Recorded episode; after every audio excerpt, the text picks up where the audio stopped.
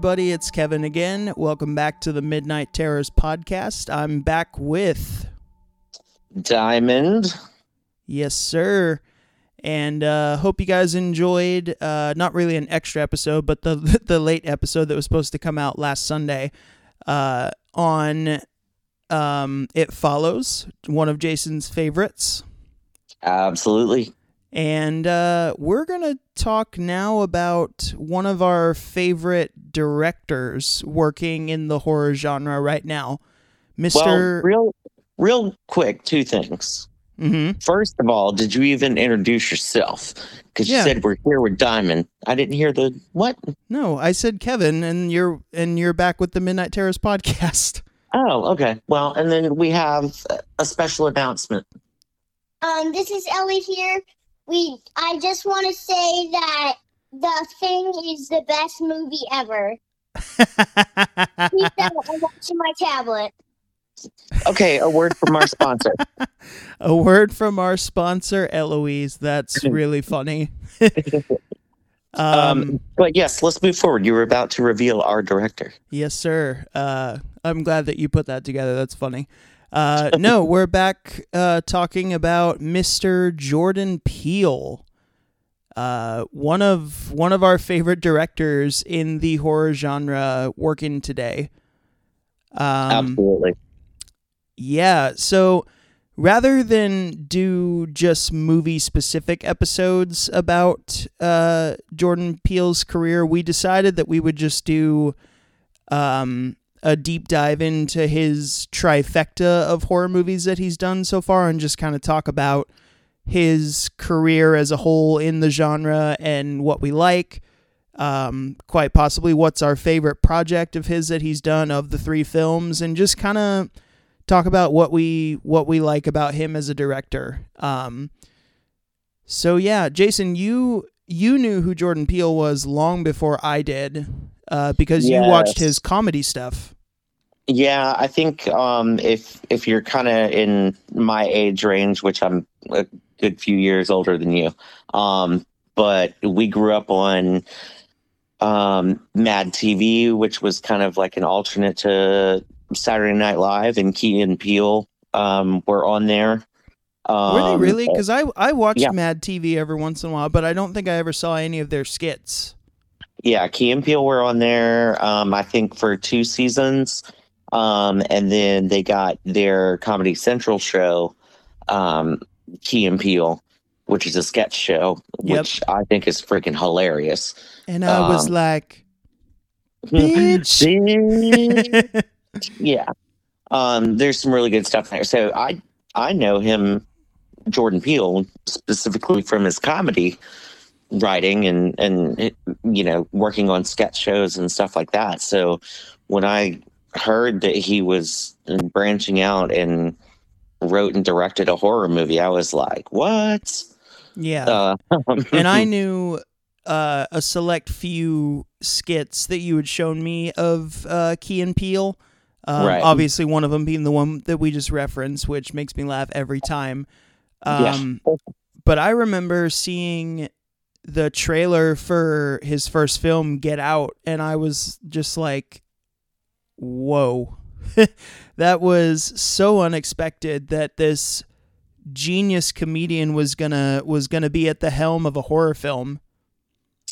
Yeah, speaking of the trailer, I think I watched like the teaser, like right when it came out. I think that's how I heard about it. I just randomly passed it on Facebook or something like that. Yep. I think I saw the trailer for this one just before I was in the theater, and I think it played before Split. Oh, okay, that makes sense. Because Split was about a month before Get Out came out. Yeah. But I saw like super teaser, like, and then I kind of stayed away from any more trailers. So you saw like a poster or something. Yeah, but like I stayed away from any trailers or anything. I wanted to walk into it blind. Sure. I didn't want to really know anything about it. Yeah. I just wanted to see it for what it was, and yeah. It's intense, to say the least. Yes, it is. And so, like I said, we're going to just dive on into the three films that Jordan Peele's done and just do an overall discussion of it. There's going to be spoilers all over the place. So if you have not seen Get Out, the Holy Us, Trinity. Yeah. Get Out, Us, and Nope. We are going to do total spoilers. So don't listen to this. If you have not seen these three movies, go watch them. Come on back. I think that's pretty telling that I just said go watch them, meaning we love what he's done. So, obviously. Yeah. But so, yeah, we started with Get Out. And, you know, I just, again, I was so intrigued by the fact that this well-known comedian was going to write and direct a horror film. Mm-hmm. And I was curious kind of to see what he would bring to the table. And he's kind of created his own little like subgenre that I don't quite know how to categorize. Like they're not, you know, like Get Out, Us, and Nope are all like horror films in a sense, but they're not. They have so much more. You kept using the term layers last week when we talked about It Follows. Yeah, yeah. They have so much more to them, just other than just like let's try to be scary. Yeah, there's a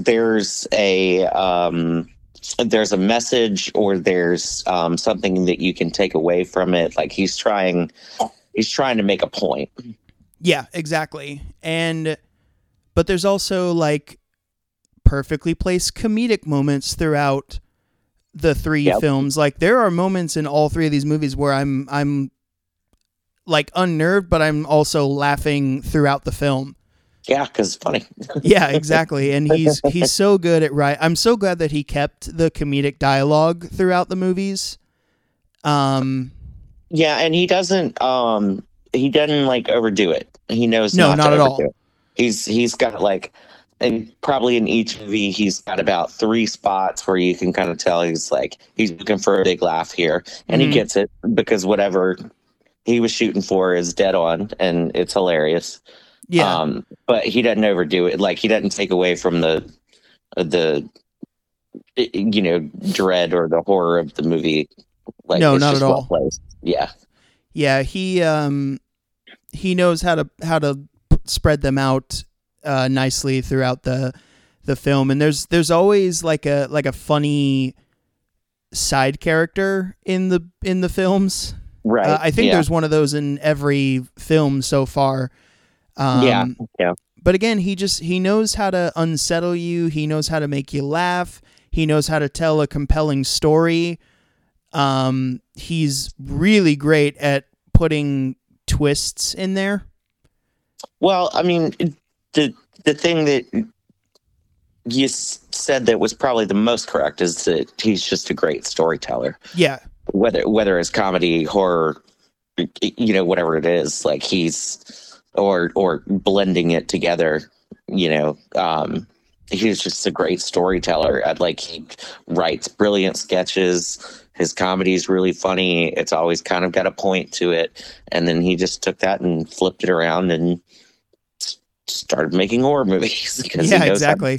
Because he knows how to tell a story. Exactly. So. And I also heard something interesting on another podcast a while back where I think it was around the time that Us came out, where I think it was Horror Movie Night, which is one of my favorite podcasts, if not my favorite. They were talking about Us, and they were talking about the writing being so good when it comes to the horror element, because you have someone who makes a living telling jokes, and you have to build and provide a good setup to tell a good joke.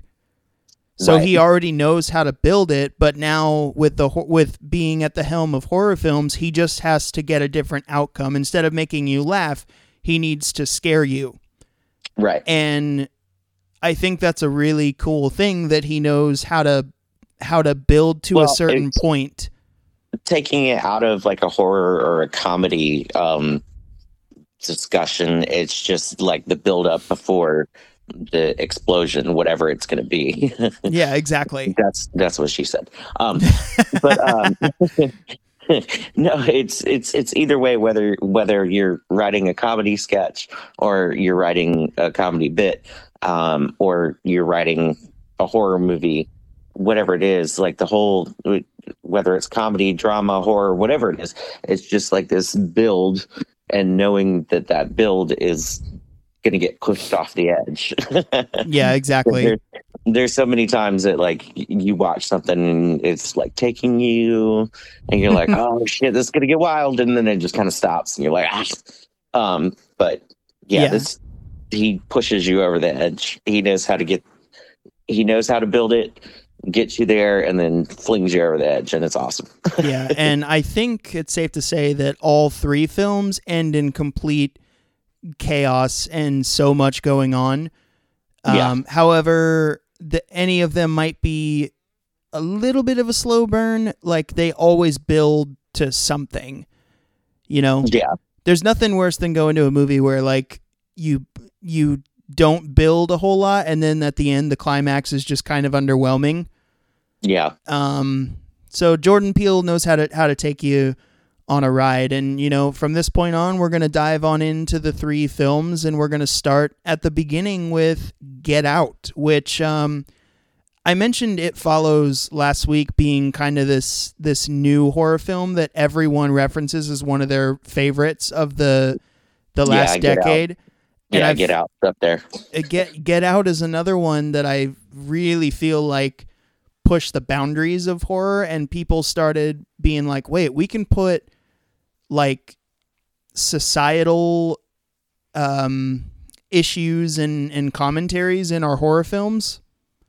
Not that they didn't do that before, but I feel like I started seeing it a lot more after Get Out came out. And I mean, Get Out, I think was, I don't know, it's the only movie, because there's a couple like The Shining, and some Poltergeist and some others that I could throw out that are like basically you could argue for like a political statement, or not even political, but just like societal. A relative, like a relevant, like societal or different social topics, yeah, exactly. And it's blatant. In definitely the first two movies, but it doesn't take away from either one for me. No, not at all. Yeah, it's kind of cool because you walk out with this message, or just like this different kind of take on something that you haven't seen before. So well you mentioned last week It Follows being a movie that was early on and kind of challenging people and making them think, and I feel like Jordan Peele, whether you like or dislike any of the three movies that we're talking about, he makes you think, you know? Yeah. Like these movies stick with you, and that's what I love, is like whether I liked or disliked them, he had something to say. And he did it so beautifully, and through his writing and the visual aspects of the movie, he got his point out there beautifully. And I love him for that. And not in a way that annoys the shit out of you. Yeah, exactly. So Get Out. This was the first of the three. I did not see this one in theaters, unfortunately. But I remember hearing that it was amazing. And I finally... I knew I was going to love it, so I bought it on Blu-ray and then watched it at home for the first time, and I did love it. This is a fantastic movie. Yeah, I mean, I think Get Out, for me, mainly like really goes back to the writing. Like it's just written well. It's entertaining. It's funny at the beginning, and then it kind of slowly slides you into the second act where it starts to get really creepy. Yep. And you're on edge. And then third act, again, he just like pushes you off the cliff. Like you think you're watching one thing and it completely turns into something else. Yeah. I definitely did not guess where Get Out was going to go. So obviously people know Get Out is about our main character, Chris, who I think this was the first time most of us saw this actor, Daniel Kaluuya. And he went on to be in like Black Panther and Nope and a lot of other great movies. Yeah, he's good. I like him. Yeah, he's fantastic. And so he's dating a white woman and is going to meet her parents for the first time. And he gets there and, you know, people are just acting weird around him and making. So he's an African-American male. And I just, again, we were talking about the societal stuff, just the comments that people make to him at this party when they all meet him. You're like, oh, dude, those are so like not appropriate comments to make. Yes, and demeaning and yeah. Yeah, and well, right. And so that's what, because, you know, you say when he gets, you know, to meet the family and they're having this party, it's like their engagement party or something like that. I can't remember. But I think it's just them introducing Chris for the first time to her parents. I gotcha. But the parents are throwing a party that we don't. It's right. Like a family gathering, but we find out later what it's for. But I think it's funny that you say once he kind of like gets into the group or gets into the gathering that people are just acting weird. Yeah. So, you know, watching it, they are saying very weird things to him and very like hateful things to him. But while you're watching it, like you're like, yeah, they're acting weird. But at the same time, you know, with like the racial undertone that Peele is trying to create, he's saying, well, maybe white people just say this stuff. Yeah, exactly. So like the point of view of being him, it's like, are these just some rude ass Southern white people, mm-hmm. or are they really being fucking weird? Yeah. And we go on throughout the movie and, you know, obviously the big reveal is that this family is putting their family members into African-American bodies. Like they're kidnapping people like Chris to do some kind of brain transplant to put them into these other bodies. And it's like, it's this really weird dynamic where they're like admiring Chris for being African-American. Mm-hmm. But it's still not right. You know what I mean? Well, yeah, because they even make some offhand remark or comment about you know black people are fast or their bodies are built stronger and well they dehumanize him in that way. You know, right. They're still only looking at physical attributes, but they're doing it in a way that's like. Right, so it's like you're less than us, but we desire you for this one little thing or this one thing, or this is all that you're good for, too. Yeah, exactly. You know, and kind of like, and that's, you know, you slosh that back to like, you know, slavery and stuff. It was like, mm-hmm. Okay, all black people are good for is their muscles. They can work in the field. Like, right. That's all they're good for. And so that's, again, like what, like this kind of, again, that racial undertone that he's building with it is they're just like being completely demeaning, but at the same time being like, yeah, you can work though. Like, yeah, exactly. Yeah. It's so, it's so disturbing. And, you know, it's again, but it's so relevant to society because though that family thinks that they're being inclusive with what they're saying and what they're doing, you know? Right. So it's like, no, that's, that's still not okay, you know? Right. And, you know, however much of the finale might be a stretch in the fact that like they're trying to put their brains into, or one blind, Caucasian artist is trying to get his brain put in Chris's body.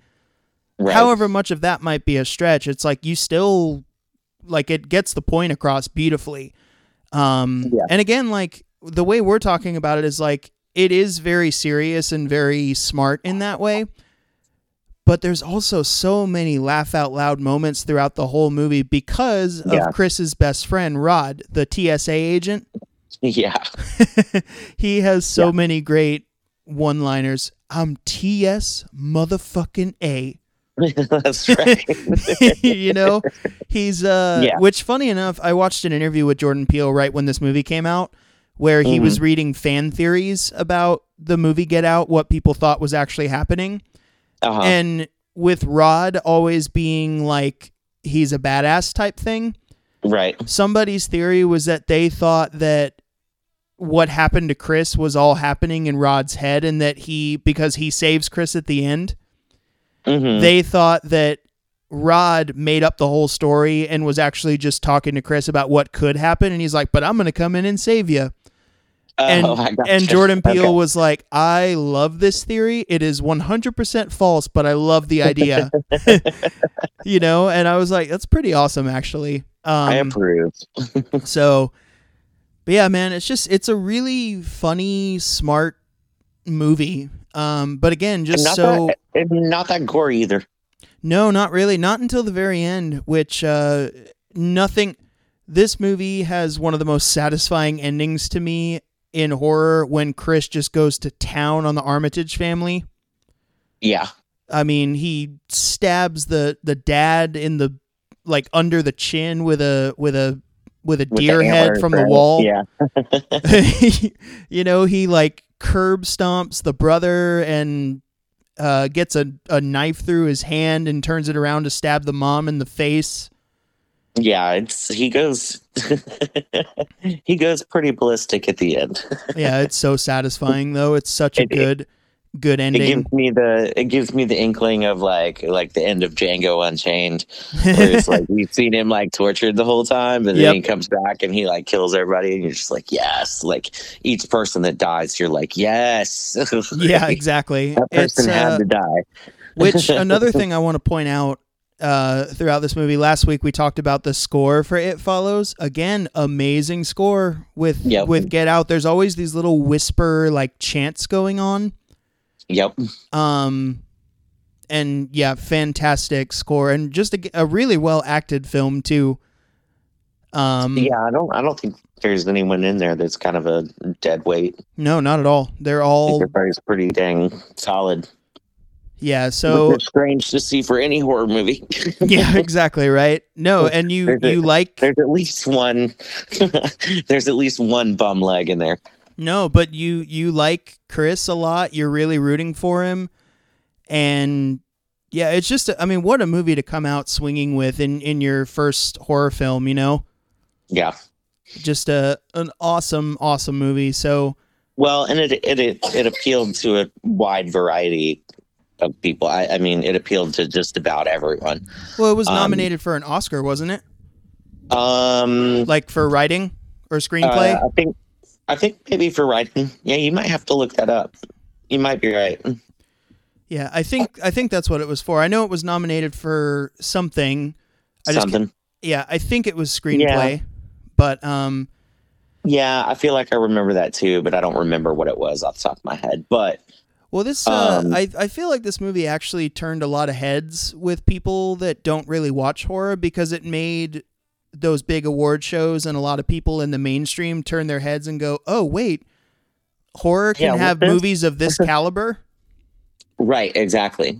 And again, I got to thank Jordan Peele for that, because he really, with his movies, and I mean, these are massive box office successes. Yeah. You know, like, Nope has done really well this year. Us did amazing. And so did Get Out. And I got to thank Jordan Peele for that a ton, because he's bringing a lot of people that might not really watch horror over to horror. Yeah. And while also changing the game with the way he's doing it. Well, see, and one of the things that I like about him, and, you know, we can segue straight into Us from this, if you've got everything about Get Out. Yeah, I think that's all I got. But, I mean, it just the way that he changes things from Get Out to Us. Oh, dude, I'm gonna throw this out there right now. Us is my favorite of the three. Absolutely. Yeah, absolutely. It's his best work to date. So Us, I actually, speaking of trailers, did see the trailers for Us, and oh, okay. I was like, okay, so it looks kind of like it, in the trailer, it looks like kind of like The Strangers, and then random people walk up on the house.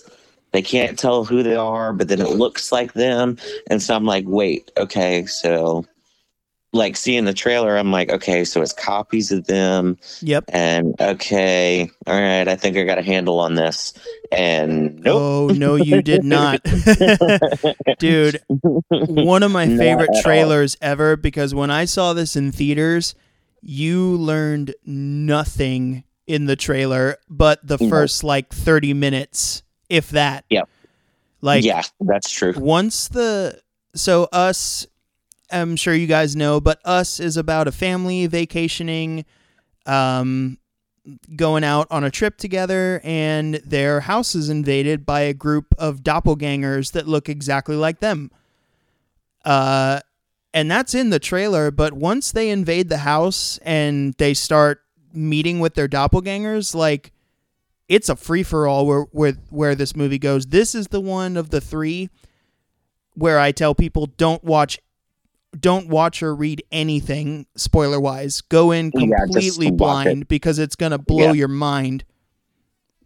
Yeah, and on top of that, like as far as the change goes, this one is a legit like cut them up, man. Like, yeah, I was going to say, man, this is probably the closest. I know I said before, like, he's created his own genre, and he really has. This is very much a Jordan Peele movie, but this is probably the closest that any of the three movies come to being like a straight horror movie. Yeah.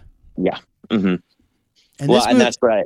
That's probably my favorite part about it. Yeah. It's the most brutal, it's a good horror movie, but again, like, it's a very good horror movie. Once, just as a horror movie as is, once you get to the end, you're scratching your head and you're like, "What the hell did just happen to me?" Oh, like, we'll get there, man. That reveal at the very end put so much in perspective for me and just made me love this movie.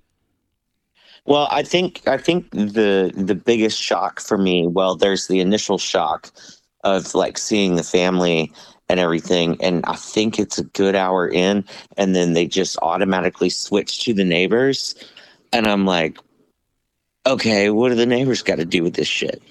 And then their doppelgangers come out, and I was like, what? Dude, they come out of nowhere. Yeah, one of the best reveals.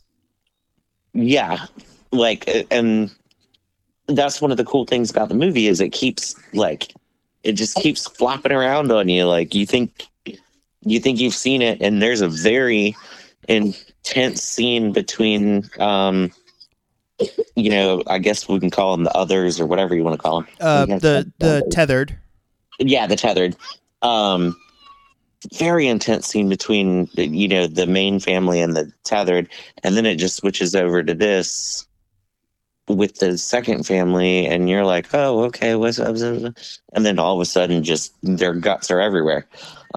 Yeah, dude. And this is another, people always talk about like, they saw someone that looks exactly like you. Do you have a doppelganger out there?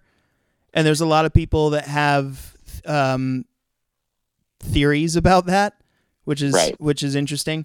But again, that's just, I mean, what would you do, if you came face to face with someone that looked exactly like you?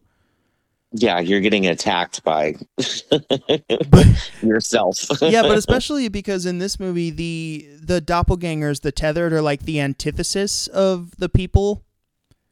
Like they don't really speak, and they're usually in a way opposite to the real person. Yep.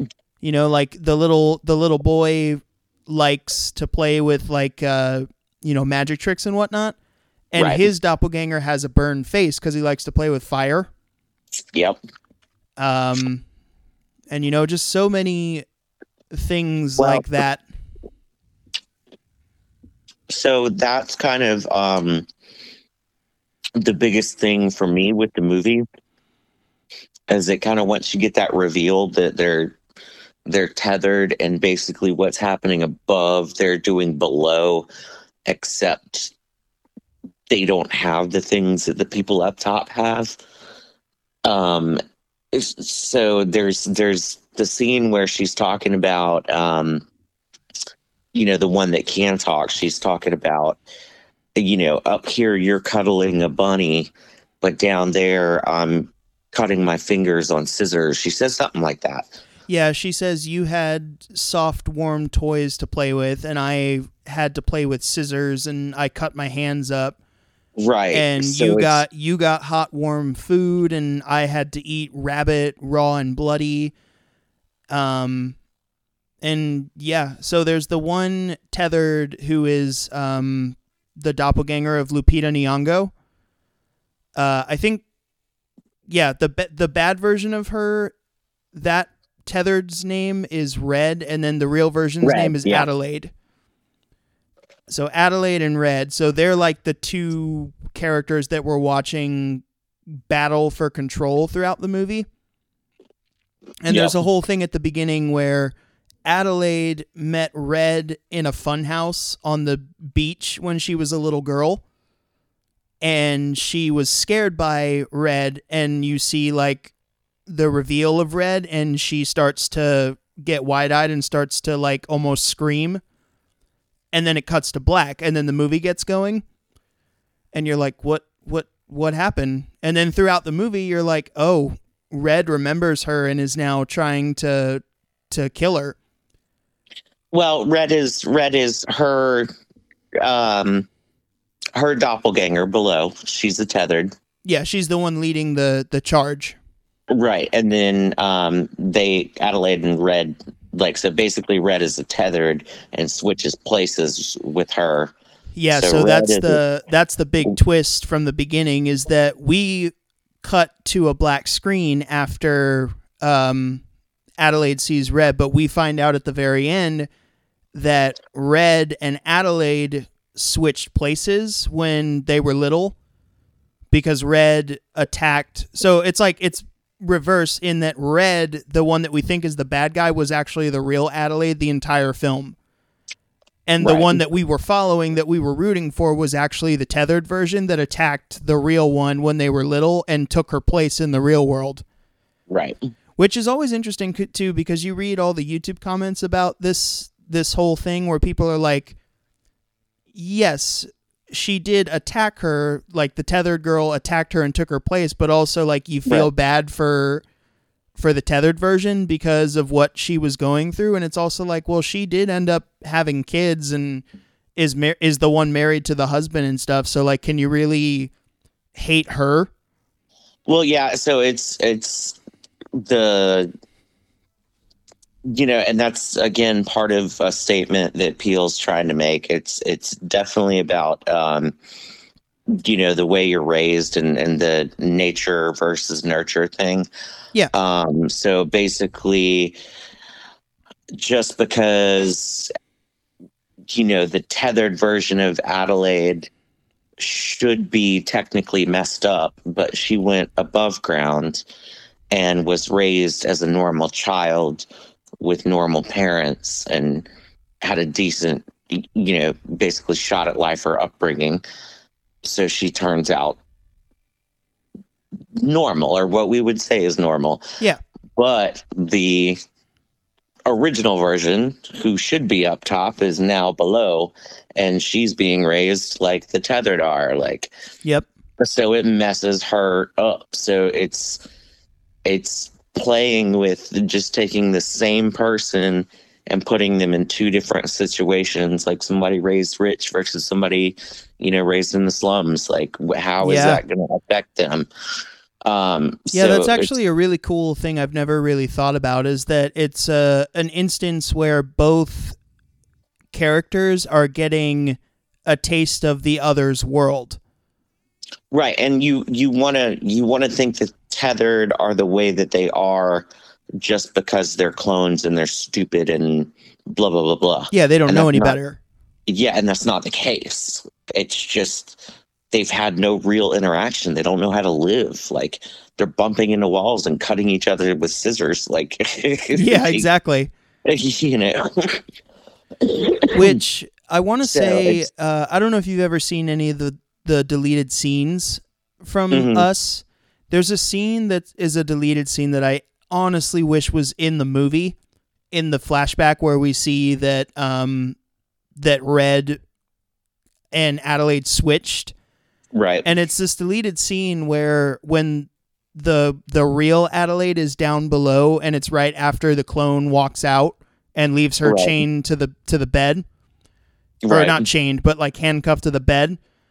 The real one sees her tethered parents walk in and is like, Mom, Dad, I want to go home. And these tethered parents are so terrifying. They don't know why this little girl is now talking, and they just descend onto the bed and just stare at her with these creepy eyes. And I'm like, this girl has to be like not even 10 years old.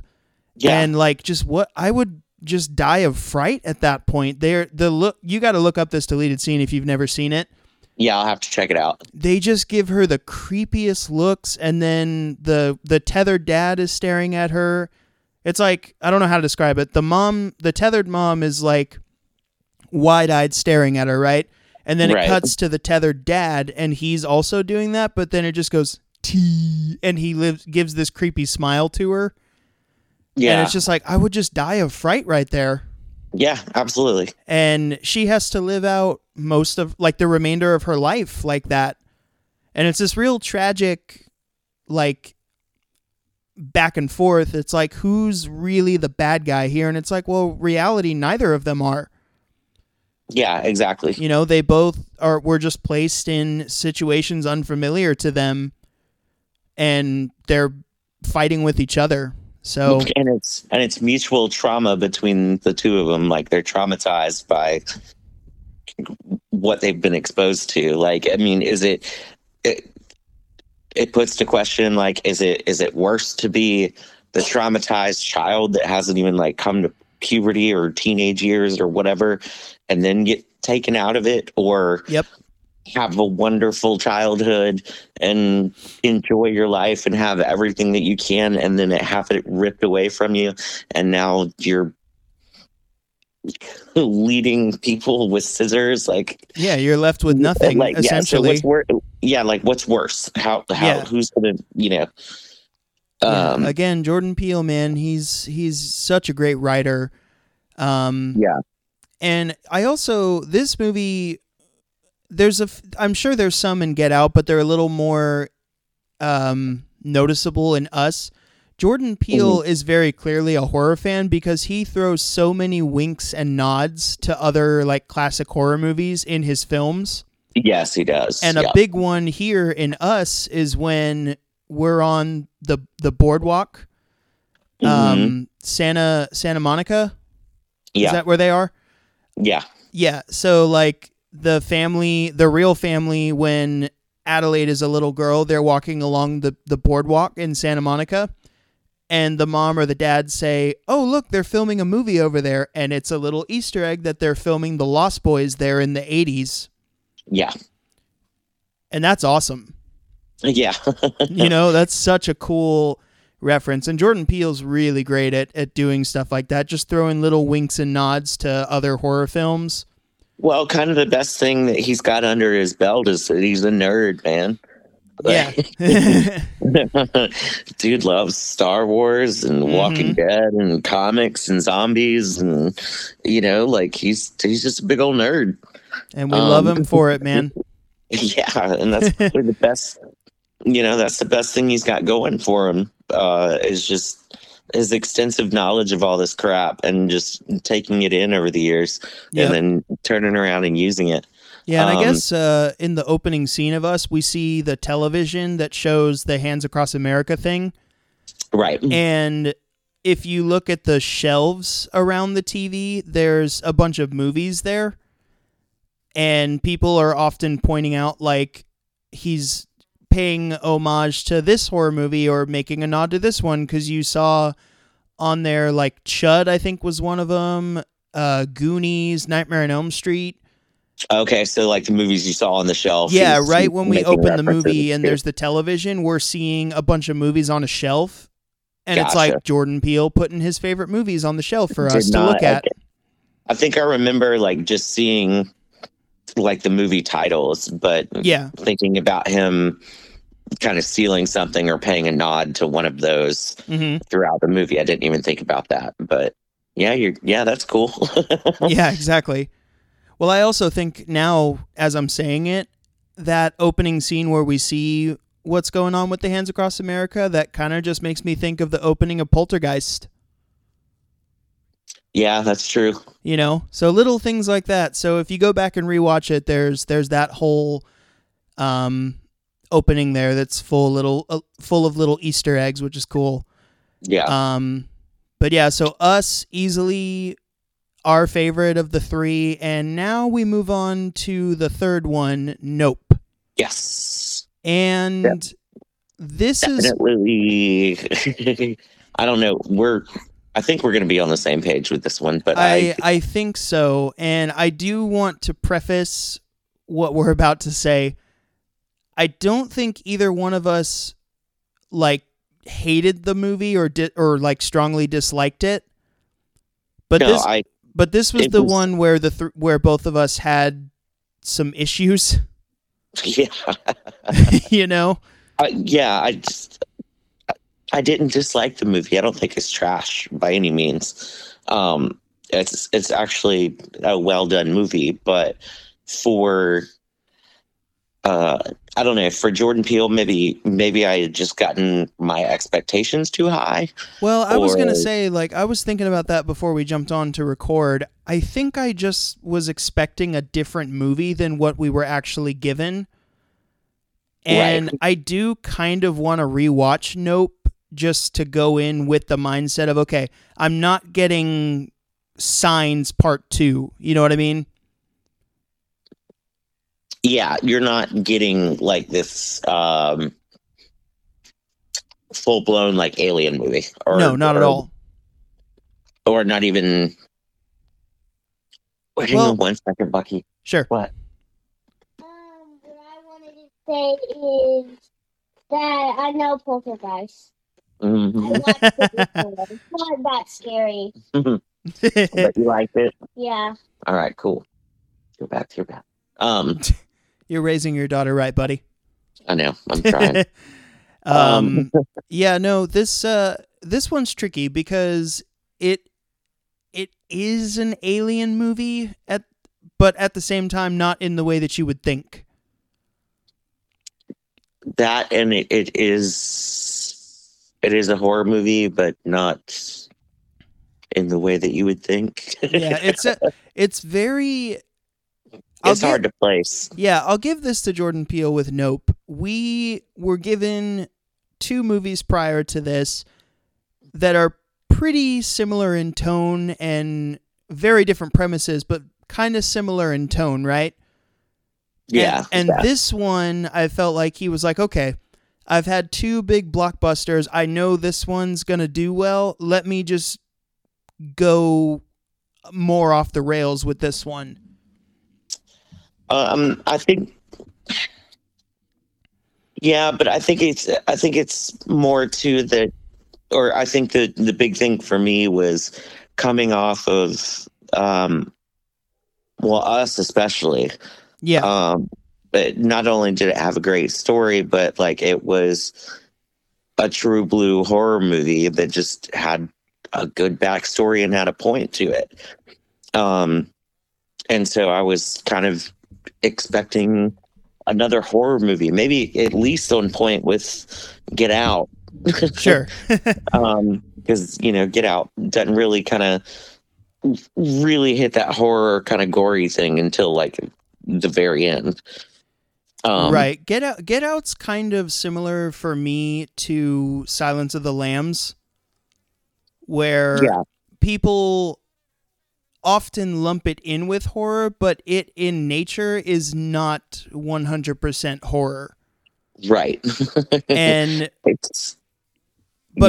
people accept it as part of the horror genre, which is awesome.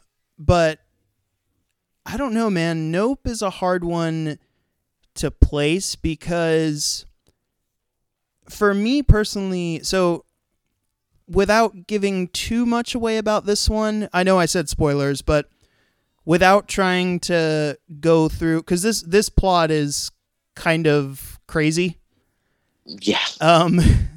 Essentially, it's about two horse ranch owners, a brother and sister, where a tragedy happened with their father, and they run a ranch with for horses that are used in film. And they live in this small town, and something is flying through the sky at night, kind of hovering over the town, and people are disappearing and getting sucked up into the air. And it's, if we really want to pinpoint it to something, it's an alien movie. But at the same time, it's very much something else. Yeah. And that's where the sticky situation comes in, where it's like it's hard to place what it is per se. Right. And for me, it's hard to put anything on it. Yeah, exactly. And for me, the comedy is much more prevalent in this one. Yeah. Than it is in the first two. For sure. In the first two movies, because Daniel Kaluuya's back. His sister, played by Keke Palmer, I think is her name. Yep. She's hysterical in the movie, but the comedy is much more present throughout the entirety of this movie, whereas in Us and Get Out, it's just kind of peppered throughout. Right. So yeah, Jason, we've touched on this movie like off the air, but overall, what were your thoughts on Nope? I mean, to me, and again, I mean, you said it. I mean, I might need to go watch it again. I think, honestly, I'm going to have to.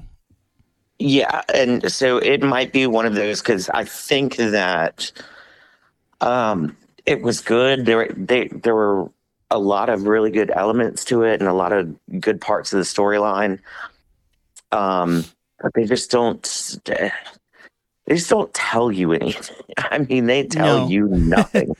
And we talked, kind of last week on the It Follows episode about, not necessarily having to see the thing or, whatever, like see the creature, and it's still good. And that's kind of this type deal.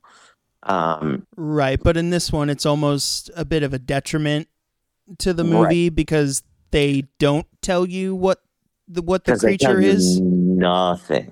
Nothing. Well, right out of the gate though, like, sorry to cut you off, but like, I just keep going back to the opening scene of Nope with the monkey massacre at the television station. Yeah. Like, when I walked into the theater, I thought I was watching the wrong movie. Yeah. And so that's why I've got to watch it again. I only watched it once. But yeah, I do remember seeing that and just being like, well, that's wildly out of place. And what's even stranger is that it comes back in the movie, but it's like a completely separate thing from the alien story. Right. Yeah, it was just an odd kind of throw-in. And I'm sure somebody's going to clap back and be like, dude, you missed the symbolic meaning behind it or something. And I'll just be like, okay, but well, sorry if I didn't read into it what I was supposed to. But right. Well, I have heard that the consensus theory is that Jordan Peele's talking about how we consume media in this one. And I get that. Kind of with the massacre at the television station, Right. But I don't quite understand where that comes in with the alien stance, in that, yes, there is... So the big reveal here, which was kind of underwhelming to me, I was looking forward to seeing what Jordan Peele would do with actually seeing aliens come down from this ship thing. Yeah, see, that's what, yeah. You know, like I said, it was going to, like, I don't love Signs like we talked about on the Bracket War episode, but, like, I was kind of excited to see Jordan Peele's take on that after seeing how wildly creepy Us was. Right. But he doesn't go that way.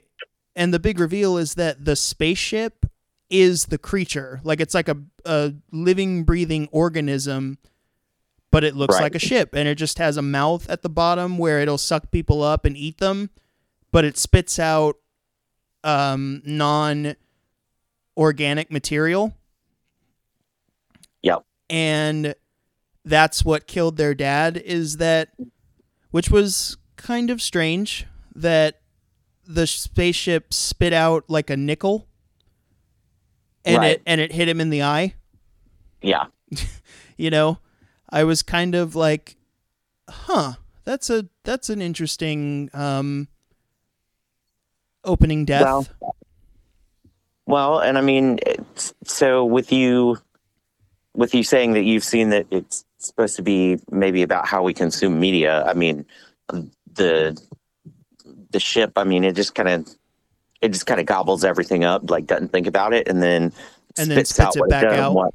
It spits out what it doesn't want later. So, I mean, you know, basically looking at that as, you know, people consuming media or consuming Facebook, social media, whatever.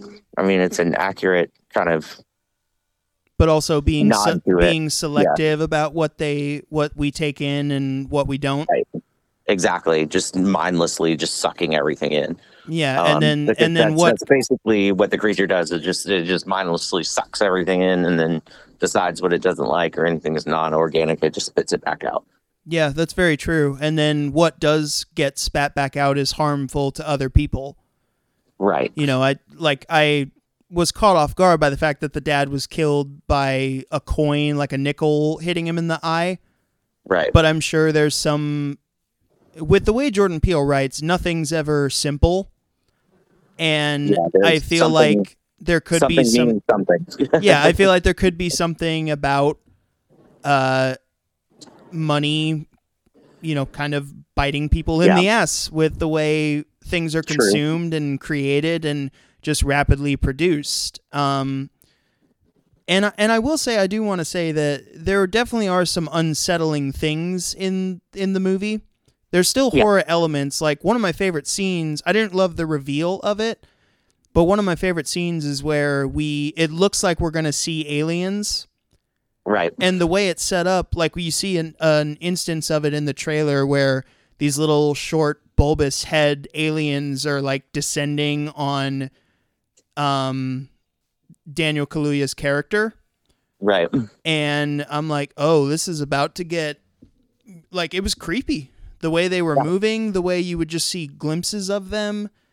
And that's kind of what I wanted more of. But then they reveal that, like, it's just a bunch of kids just kind of messing with him. Right.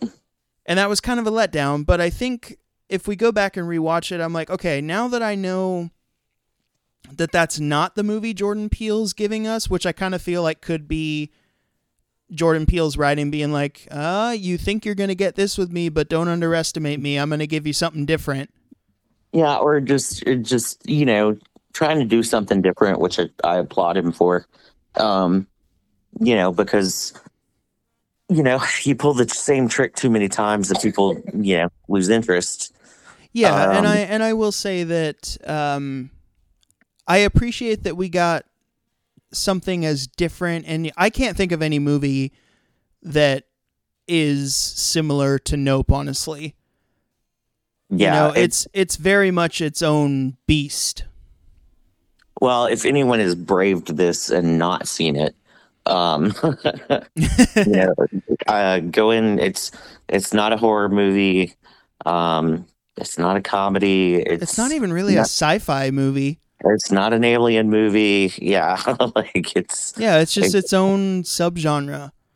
Yeah, it's its own thing. which I think I wasn't quite ready for. Yeah. But I will say that even watching his produced version of Candyman, which was pretty good. He didn't write it, but or direct it, but he produced it. Right. It was pretty good. But the whole having a point to the movie, or trying to make a statement, like, it just knocks you over the head in Candyman. Right. Well, it's a good horror movie, but it's like they're hitting you over the head with a sack of bricks with it in Candyman. Right. Well, the original Candyman is kind of like that too, from the 90s. Yeah, this is true. Yeah, I mean, so that one would almost be a little more difficult to play with, I think. Now, I've seen and haven't seen Candyman at the same time, because it's been on and I've watched it from front to back, but I was also talking through the whole thing with a friend. I didn't actively watch it, and that goes for the original and the new one that Jordan Peele had a role in. Right. But I feel like there's a little less room to play there in the latest Candyman, because that was already set up with the first film in the 90s. Yeah, that's true. So, like, when we get to Nope, I feel like Jordan Peele had, it's his movie. He has free reign to play with it.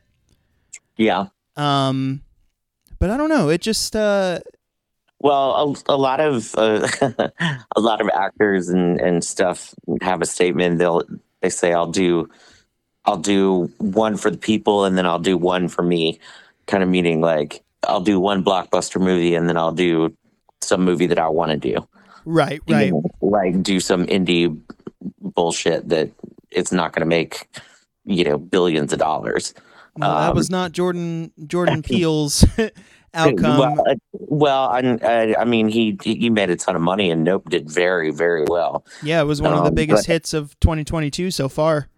Yeah, but I think it was just like with Us, he was just kind of like, okay, I'm going to do kind of this crowd pleaser with my own twist on it, and then this next one, like, this is just going to be mine. I'm just going to do what I want to do.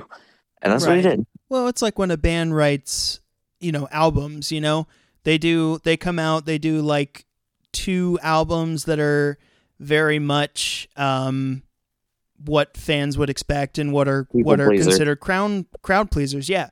And then they get to, usually it's like the third album where they're like, okay, what to expect from us now, we can do that, but now we're going to try other things and see what we can do. And I feel like that's what Jordan Peele did. And however, I think, honestly, now that we're talking about it, I do think that it's a movie that it needs to be watched multiple times, yes, but also discussed to kind of get the gist of it, Yeah, like, kind of some of the stuff that we're digging into. And then, I mean, with this being, I guess we could call it a trilogy, people always ask me the question, because I'm a huge Star Wars fan. Like, if you're showing somebody Star Wars for the first time, like, what order do they watch it in? Like, do they watch the originals first, or do they start at episode 1 and go into it? And with Jordan Peele, I feel like if I had seen this movie first without seeing the other two, I probably would have walked out a little more impressed. Yeah. Okay. I see what you're saying. I thought you were going to say you would have walked out, but because you knew what Jordan Peele does and it wasn't what you were expecting. Yeah, I agree with that. Yeah, so if I'd gone into that and just, like, seen that one first, like, I had never seen any other Jordan Peele stuff, I would probably walk out and be like, damn. Yeah, I agree with you. But because I've seen the other ones, it just kind of put this, I don't know, expectation on there, or, whatever. And so, yeah, if I had seen that first, I think I might think differently. And again, we've said rewatched many times, and when we rewatch it, I might completely change my mind. Yeah, it's like when we were talking about Halloween Ends, that there's always room when you go back to rewatch something, that there's a chance you may like it more or you may dislike it after revisiting it. At the time when I walked out of Nope, I was very let down by it and was kind of like, well, there's nothing to gain. I don't really want to watch it again. Right. But the more that we were prepping for the podcast episode, and especially after talking with you after you watched it and now doing the episode, I'm like, you know, maybe it does deserve multiple viewings. Yeah. You start thinking about it a little more. Yeah, exactly. So I'll be interested to revisit it. I'll probably revisit it once more before the year ends.